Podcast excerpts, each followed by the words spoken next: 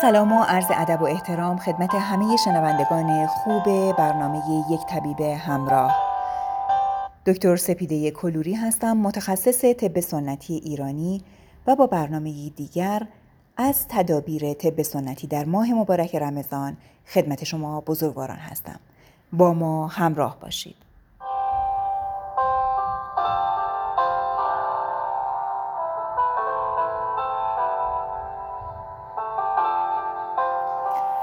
همونطور که جلسه قبل خدمتون ارز کردم ما یک سری مطالب رو در مورد اینکه سحری چطور بخوریم چه نوشیدنی هایی بیشتر استفاده بکنیم رو توی اپیزود قبلی خدمتون ارز کردیم. چند تا نکته کوچولو در این مورد مون در مورد تدابیر طب سنتی که خدمتتون میگم. یه نکته این که بعضی از افراد بلافاصله بعد از خوردن افتار یا سحر دچار سردرد میشن.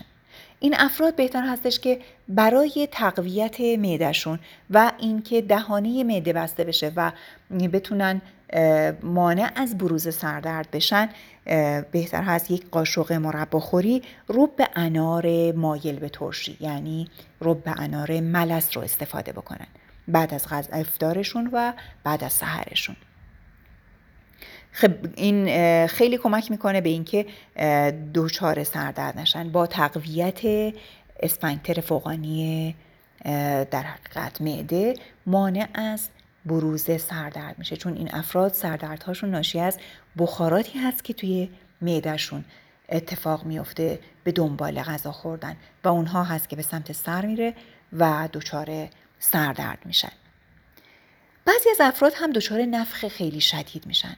اگه از اون دست افرادی هستید که بعد از خوردن غذا دچار نفق فراوان میشید به ویژه توی ماه مبارک بهتر هستش که از پودر زنجبیل یک قاشق غذاخوری پودر نبات دو قاشق غذاخوری اینها رو با هم ترکیب بکنید. یک قاشق چایخوری سرصاف از این رو با یه خیلی کوچیک ته استکان آب بعد از افتارتون یا بعد از سحرتون میل کنید. بهتر است بعد از افتار میل بشه چون بعد از سحر امکان داره دچار تشنگی و آتشتون بکنه. اما یه سری از نکاتی که باید بهش دقت بشه. ما گفتیم که تنوع غذا خوردن رو ما سنتی ها هم قبول داریم. ولی برهم برهمخاری و در همخاری رو در حقیقت باش مخالف هستیم. یعنی تخلیط غذاها رو باش اشکال داریم. چون گفتیم که ممکن هستش که این تخلیط غذا اختلال هضم ایجاد بکنه و باعث آسیب به دستگاه گوارش بشه. اما بدونید سوایی از اینکه این تخلیط توی هر شرایطی با هر ماده غذایی موزر هست و مناسب نیست چند تا ماده غذایی هستن که اینها به هیچ وجه من الوجوه نباید با هم خورده بشن و دیگه ضرر تخلیط رو صد چندان می‌کنن. مواد غذایی که با هم نباید خورده بشن چیا هستن؟ بریم که با هم این مواد رو مرور بکنیم.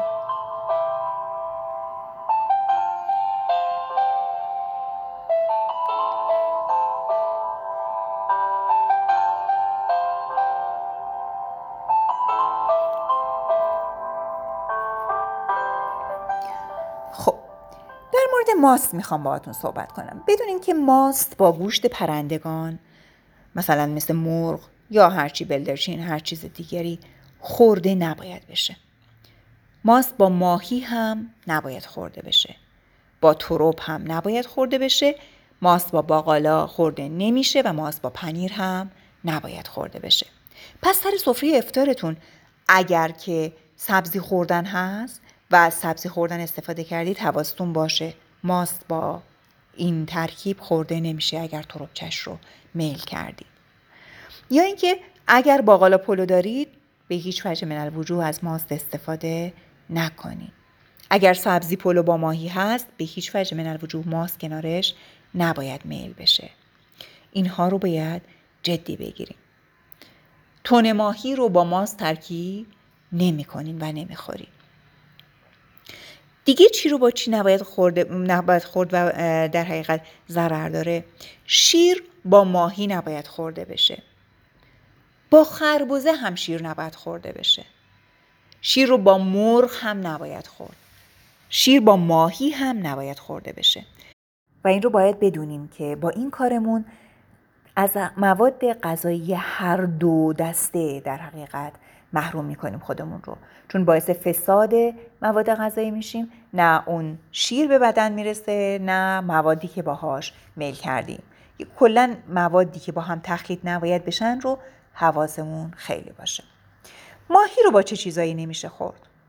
ماهی با گوشت هیچ حیوان دیگه ای نباید خورده بشه. یعنی نه با گوشت گوسفند و گوساله و گاو نه با گوشت مرغ استفاده نباید بشه. ماهی رو با شیر هم نمی‌تونیم بخوریم. ماهی با تخم مرغ هم نباید خورده بشه. کاری که خیلی خیلی زیاد توی خوابگاه های دانشجویی دیدم که انجام میشه. تون ماهی رو با تخم مرغ مخلوط می‌کنن و می‌خورن. ولی طعم خیلی خوبی هم نمیده و من از هر کس می‌پرسم چرا این کار رو می‌کنیم میگن ما دوست داریم یا می‌خوریم. در صورتی که خیلی مواقع به خاطر حجیم کردن اون ماده غذایی و به صرفه بودن اقتصادیش این کار رو بچه ها می‌کردن. ولی باید بدونن که این غلط ترین راهی هست که برای این کار انتخاب کردن. حواسمون به این مواد پس باشه و بدونیم که این مواد رو به هیچ وجه من الوجوهی با هم نخوریم.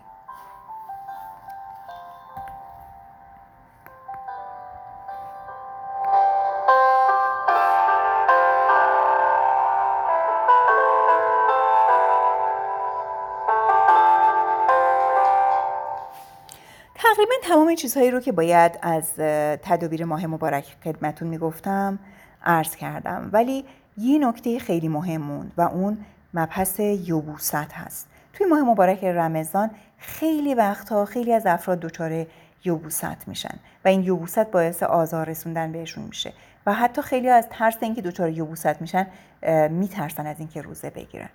چه کار کنیم که دچار یوبوست نشیم توی این ماه؟ باید از مواد غذایی که مدر زیاد هستن کمتر استفاده بکنیم. چرا که وقتی ادرار بیش از حد از بدن دفع میشه روده ها هم آب دفعی خودشون رو در حقیقت دیگه نخواهند داشت. چون از طریق کلیه اون آبی که باید دفع بشه دفع شده. پس بنابراین روده ها کارکرد خودشون رو کمتر می‌کنن چون وقتی یه راه دفعی باز بشه راه های دفعی دیگه برای به اعتدال رسوندن اون خودشون رو در حقیقت تعدیل می‌کنن و کمتر مورد استفاده قرار می‌گیرن. چه چیزهایی نخوریم؟ چای پررنگ قهوه کاکائو اینها رو اگر بخوریم یوبوست ما رو چندان می‌کنه. یه چیزی که خیلی مهم هستش که خورده نشه این هستش که از غذاهایی که خشکی زیاد دارن استفاده نشه. مثل عدس. مثل برنج. اگه بیش از حد افراط بشه. مواد ترش چیزایی که قبض دارن مثل سماق جمع کنندن دهنتون رو جمع می‌کنن. رب انار بیش از حد. ببینید رب انار رو گفتیم. برای کسایی که سردرد دارن می‌تونن از رب انار استفاده بکنن. منتها افراد در رب انار به ویژه در کسایی که یبوست دارن ممکن هست به ویژه اگر رب انارشون رب انار ترش باشه می‌تونه باعث تشدید یبوستشون بشه. چه چیزای دیگه باز منجر به در حقیقت یبوست میشن؟ نان سفید هر چیزی که سبوس کم داشته باشه. آردی که سبوس کم داره باعث یبوست میشه. حالا چه باش نان بپزین کلوچه بپزین یا هر کار دیگه ای بخواید باش انجام بدین. پس نان سفید و بدون سبوس نان خوبی نیست. سبوس خودش باعث لینت مزاج میشه. اما چه کار می‌تونیم انجام بدیم برای اینکه دچار یوبوست نشیم؟ خاطرتون هست که گفتیم افتار رو با چی باز کنیم؟ گفتیم با آب و اصل شروع کنیم. آب و اصل خودش باعث لینت خیلی خوبی میشه و می‌تونه شکم رو روانتر بکنیم بهتر هستش که بین اون آب جوش و اصلی که می‌خوریم با افتارمون یه 15 دقیقه رو فاصله بدیم که دستگاه گوارشمون یه شستشوی خیلی کوچیکی پیدا بکنه. و بعد کاری که دیگه کار دیگه ای که می‌تونیم انجام بدیم این هستش که بلافاصله نریم سراغ خوردن نون و پنیر. بلکه با یه آش سبک یا یه سوپ سبک که توش یه یه قاشق هم روغن زیتون اضافه کردیم ما در حقیقت افطار بکنیم. اینها هم رطوبت بخشای خوبی به دستگاه گوارش هستن. اما خاطرتون هست از سالات ها صحبت کردیم. اون سالادی که گفتیم که حد فاصله بین افطار و سحر می‌تونید بخورید دو نوع سالاد خدمتتون گفتیم. یکیش که با کاهو بود و هویج و روغن زیتون فراوون. و می‌تونستید از آویشن نعنا توش استفاده بکنید و یه مقداری از در حقیقت آب نارنج اون کمک کننده است. و می‌تونه لینت مزاجتون رو براتون ایجاد بکنه. و همچنین یه سری شربت ها رو خدمتتون گفتیم. مثل ماءالشعیر رو گفتیم. مثل شربت خاکشی گفتیم. شربت خاکشی بسیار عالیه. بسیار کمک کننده است و لینت مزاج میده. اما خاکشی خودش اگر با آب جوشیده قبل از اینکه سحرتون رو شروع بکنید میل بشه هم جلوی آتش بیش از حدتون رو می‌گیره. برای اینکه تو طول روز روزه دار باشید مانع از اینکه تشنه بیش از حد بشید میشه. هم اینکه جلوی یبوستتون رو می‌گیره. پس وقتی برای سحر بیدار میشید یه کوچولو زودتر بیدار بشید.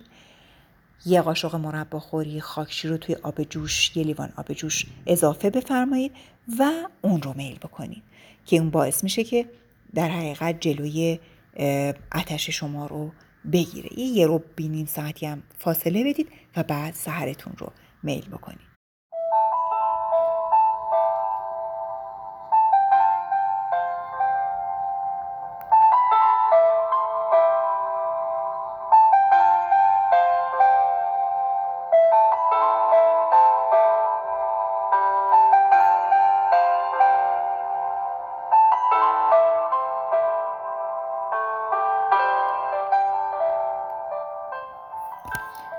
خب عزیزان تقریبا تمامی نکاتی رو که باید با در مورد ماه مبارک رمضان خدمتون عرض می کردم خدمتون گفتم. یه تاکید اکید دیگه. تا یک ساعت الا یک ساعت و نیم بعد از خوردن سحری سعی کنید نخوابید. اگر که می‌تونید شب رو زودتر بخوابید شب رو زودتر بخوابید تا هم سحر رو زودتر بتونید بیدار بشید همین که بتونید در حقیقت دستگاه گوارش سالمی داشته باشید. می‌دونم این کار سخته. اونهایی که نمی‌تونن این کار رو انجام بدن سحرشون رو سبکتر مجبور هستن میل بکنن.